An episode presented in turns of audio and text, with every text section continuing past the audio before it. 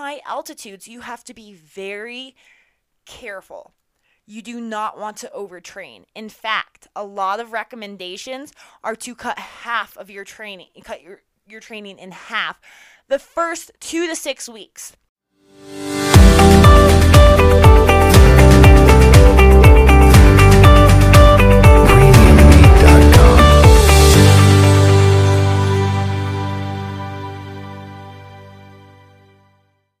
Guys, and welcome to the Runpreneur podcast with me, your host, Ciara Carter, as we find ways that will help you run your life instead of letting life run you.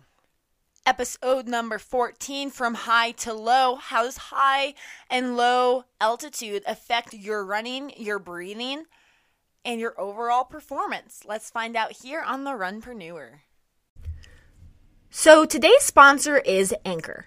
And if you haven't heard about Anchor, it's the easiest way to make a podcast. Let me explain. It's free.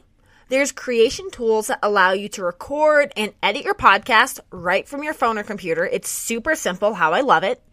Anchor will distribute your podcast for you so it can be heard on Apple, Spotify, and whatever other podcast channel you like to listen to podcasts on. You can make money from your podcast with no minimum listenership.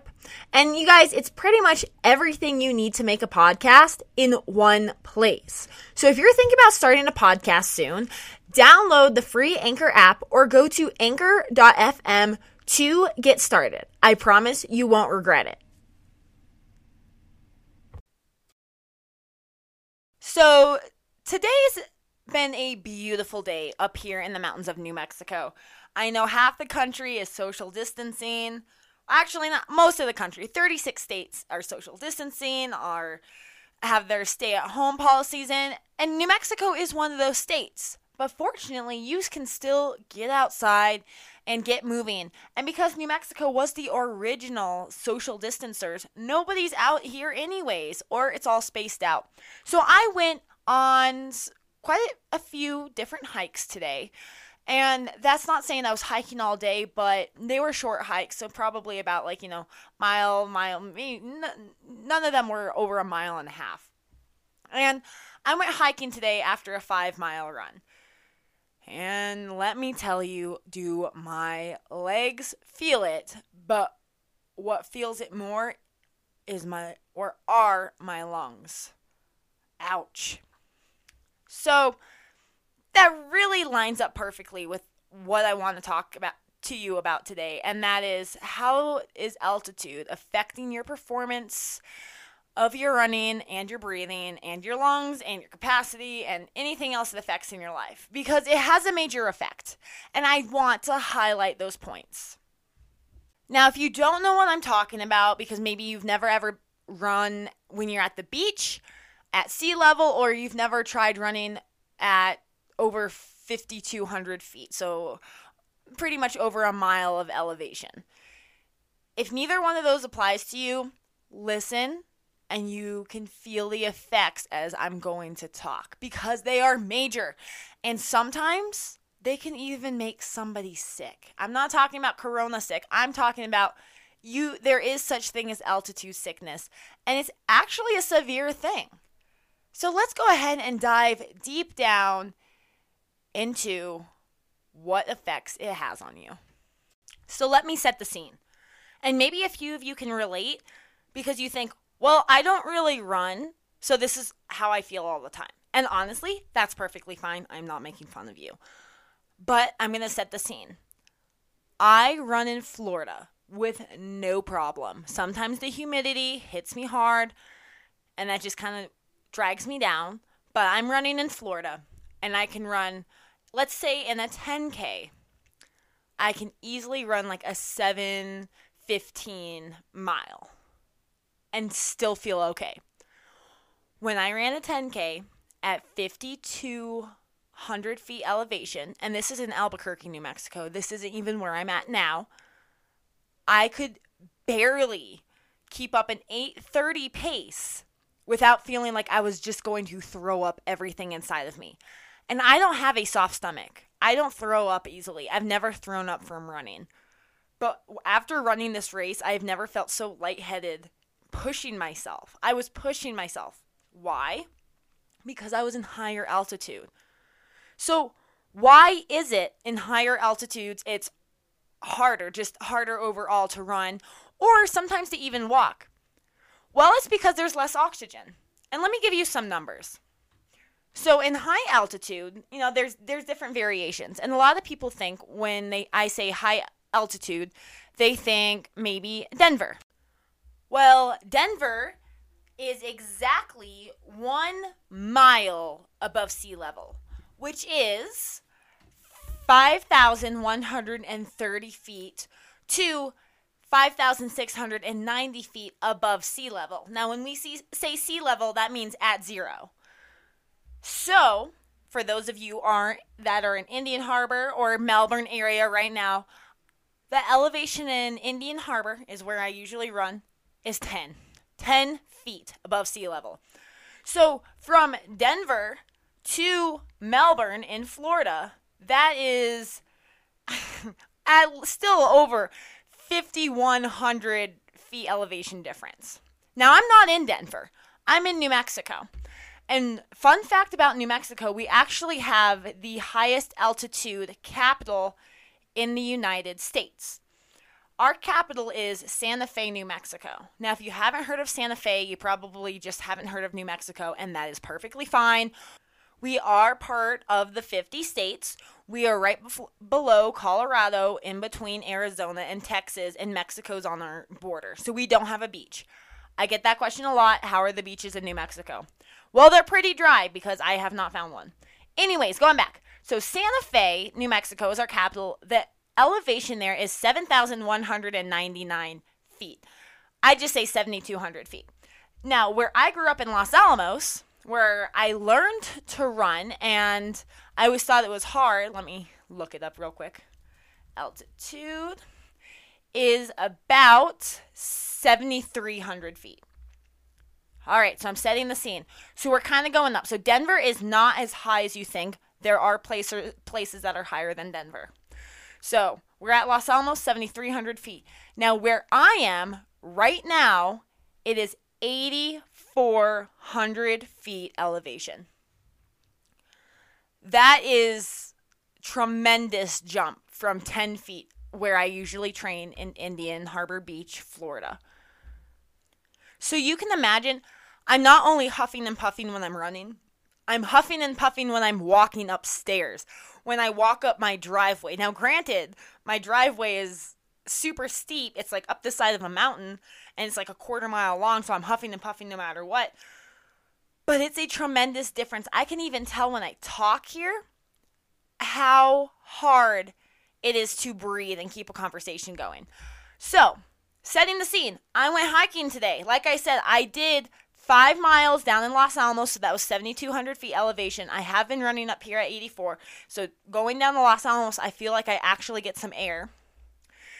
And then I hiked up here at 8,400 feet elevation. Now, I wasn't just at 8,400 feet elevation, I was hiking up the mountain. So I was going even higher than 8,400 feet. My lungs were on fire and I'm huffing and puffing. So if you hear me run past you here and I'm huffing and puffing, I'm not sick. I don't have corona. I literally just can't breathe because I have beach lungs. But I want to give you some more numbers. So, now that you have the altitudes of all these different places, think of it this way I said sea level is zero feet. You have full capacity of oxygen. Now, when you get above 6,000 feet, which is at Denver, so Denver is just below 6,000 feet, their um, feet elevation, there's 17% less oxygen than there is at sea level. That's where we start seeing why there's such a difference in our training and our running, walking, and talking. So 17% less oxygen means you're gonna your body's gonna try to compensate and take in a little bit more oxygen. Now, at 8,000 feet, there is 25% less oxygen. So Los Alamos and Santa Fe are kind of in between that 6 to 8,000. So they're between 17,000 or 17% and 25% less oxygen. Where I am, I'm a little bit above 8,000 feet. So I'm a little bit above 25% less oxygen than at sea level. That's a significant difference. And what's kind of neat is if you know, like, if you've heard of a high altitude training, a lot of elite athletes make sure they try they train at least 8,000 feet or more. So, do I technically qualify as elite if I'm up here at 8,400 feet elevation? Well, I, I wish, but I'm huffing, puffing, and I think my pace is 15 miles per hour, which is fine, but I'm literally trying to walk and breathe at the same time, which has become extremely difficult. So, that takes me into the first thing. Now that we know that there's less oxygen and what and where there's less oxygen, what is the first thing that gets harder when you're running? Breathing. Why does it get harder to breathe? Well, there's less less oxygen. So we've already gone over number 1. But number 2 is going to go off of the reason that there's less oxygen, and that is the body's going to recover slower. And this isn't because oh, your body's at a higher altitude.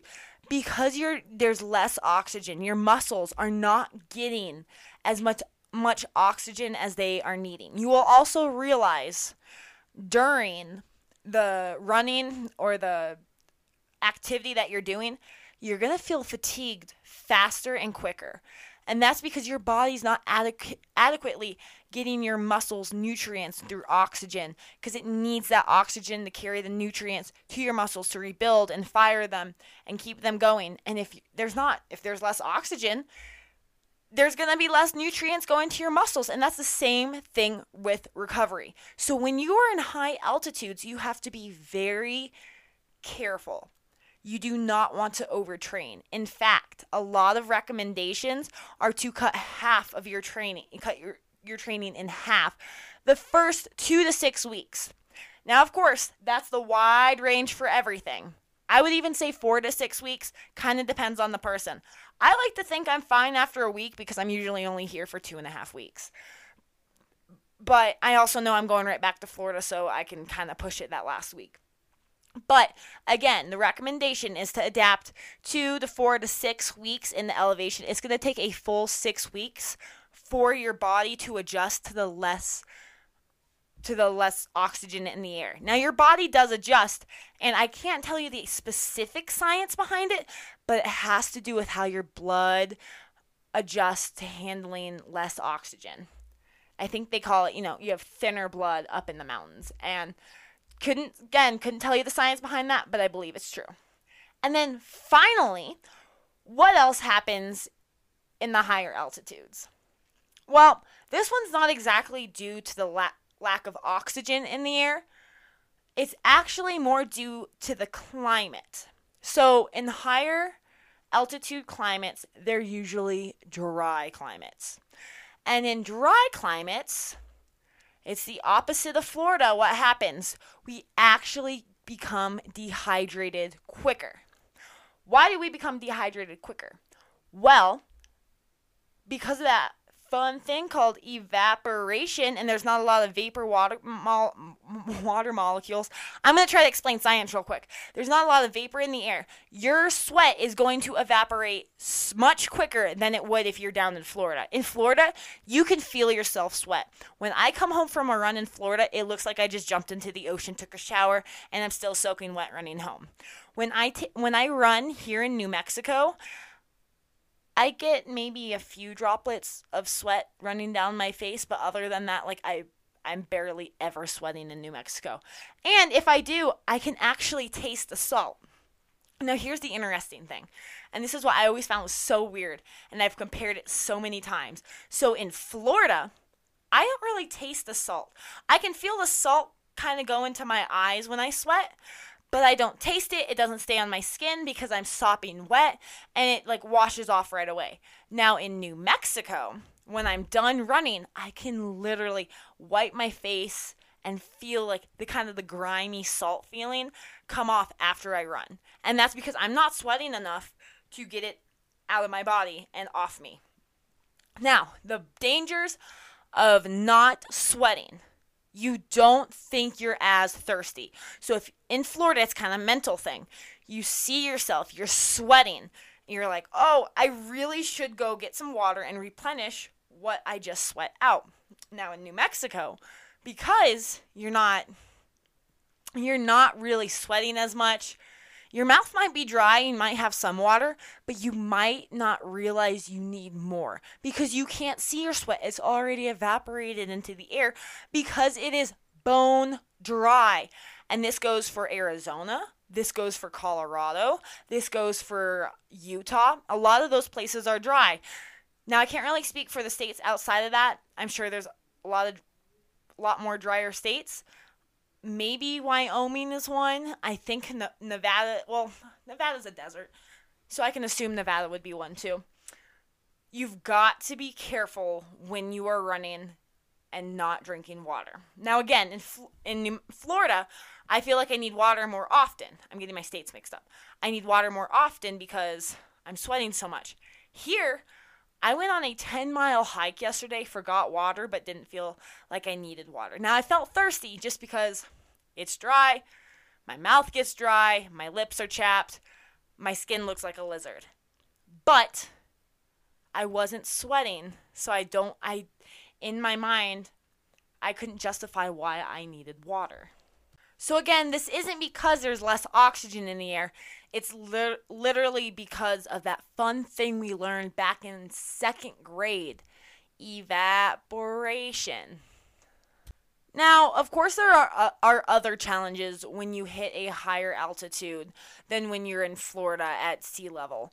And some of those challenges, I mean, are not even related to the altitude themselves, but the climate.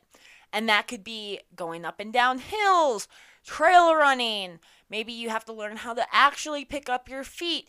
The trail's a little bit different of a terrain because you don't run on the beach, so now you're trying to dodge rocks and not fall off the side of a cliff. It just kind of depends. But honestly, it's always going to be an adventure because when you go somewhere that has a higher altitude, the climate's going to change drastically. I can't speak for the middle of the country. I'm not sure what the Midwest's climate and running's like. I'm sure there's rolling hills. I'm also sure that there's flat land. I haven't really been there. I would love to visit. I of course I want to do my 50 50 half marathons in all 50 states. I just have to get over there, but my, I live between New Mexico and Florida. So I know these two climates like the back of my hand and I know how to adjust. And with the higher climates, with the higher altitude climates, you're always going to find it's a little bit cooler. So you're going to have to adjust to the cold if you're from Florida. And man, if you're from here in New Mexico and you're used to a cooler, you know, cooler summer where our summers here are 75 degrees, that's a nice day. That's a hot day here. And in Florida, 75 degrees is a cold day in the wintertime that's the difference. So you're gonna have to get used to that.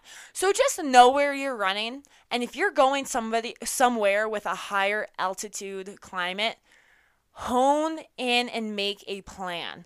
Do not try to max out your training. Do not make that the hardest week of training that you have and do not expect to be able to get to up to the levels that you are at currently wherever you are at lower sea level. For instance, my heart rate when I try to run anywhere spikes. My heart rate barely goes up and down in Florida unless I'm sprinting and doing intervals. But when I'm at a steady state here, I can feel my heart racing. My watch is telling me to breathe constantly, and I'm breathing really heavy. And I get that stupid side stitch that makes you feel like you're completely out of shape. It's like flashback to elementary school when I never even ran that stupid side stitch.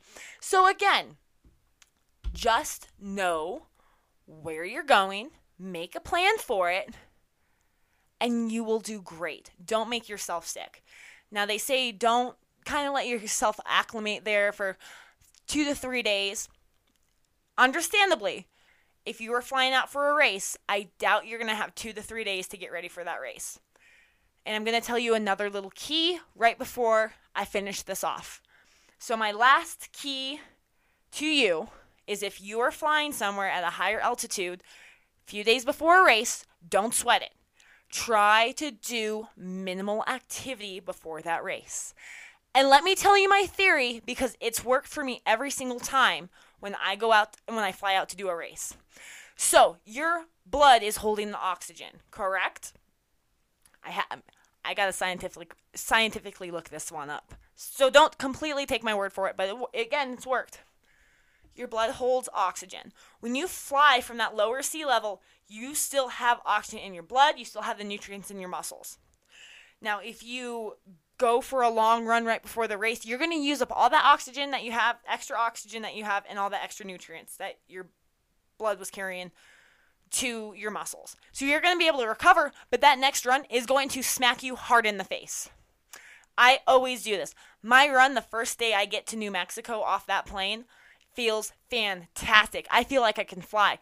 The second day I feel out of breath, fatigued, my legs are tired, and they are heavy. That is the difference. Now, again, I don't know that complete science behind it, but I will say directly from experience that that helps me majorly. And I do that. I do that for half marathons that for when I come out here. I've run a half marathon in Santa Fe, 7,200 feet elevation, highest half marathon I have run. I almost PR'd. Again, it was downhill, but it was the first run that I did when I came out here. So I was fully rested and ready for it. Now it wiped me out afterwards. You will feel fatigued. If you feel more fatigued after the race that you ran at high altitude, don't get worried. You might even feel a little bit sick. Now, if you feel too sick, go to the hospital. But to me, it's completely normal. I know I uh, overdid myself because my body's still trying to repair itself, but it's no, it mainly and most likely will be because of the high altitude. So that's all I've got for you on high altitude. Again, know where you're going, plan for it, know how it affects you, and know the signs of when to stop. And that is when you get too lightheaded, when your body is just too fatigued, or you're just really losing the love of running and getting frustrated. Don't get too frustrated, just the high altitude, you'll get used to it, I promise. And if not, you'll may hopefully you'll be right back at sea level.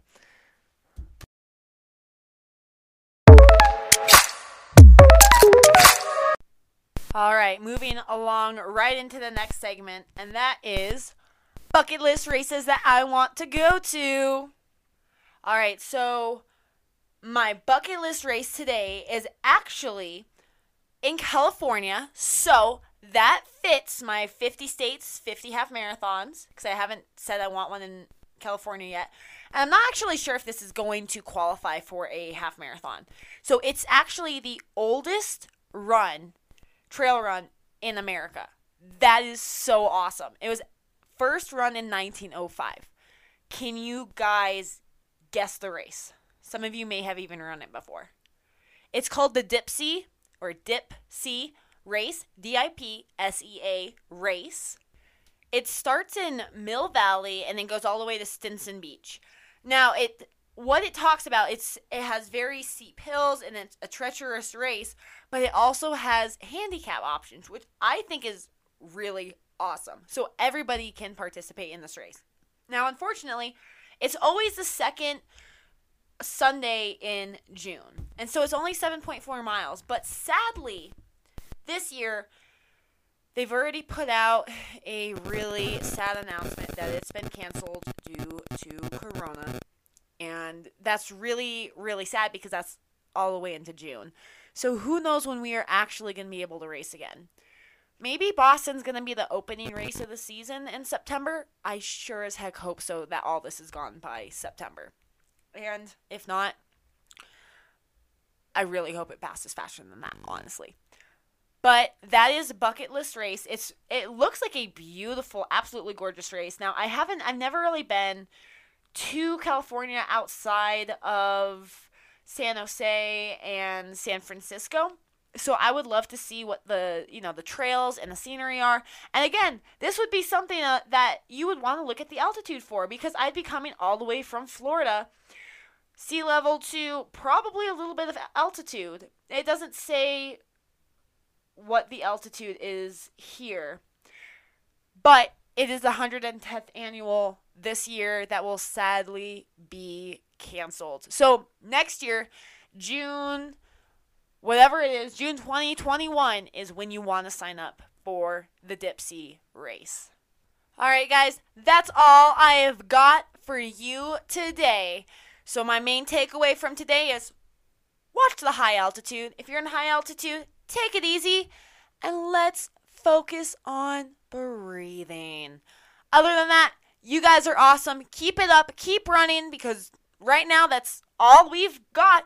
You can take everything away. You can take the gyms, you can take the restaurants, the hair salons, but you can't take our love for running or creating that business or something that you've always wanted to do. So keep at it. You've got 30 days now to get it all done. I truly believe in you. You can do this.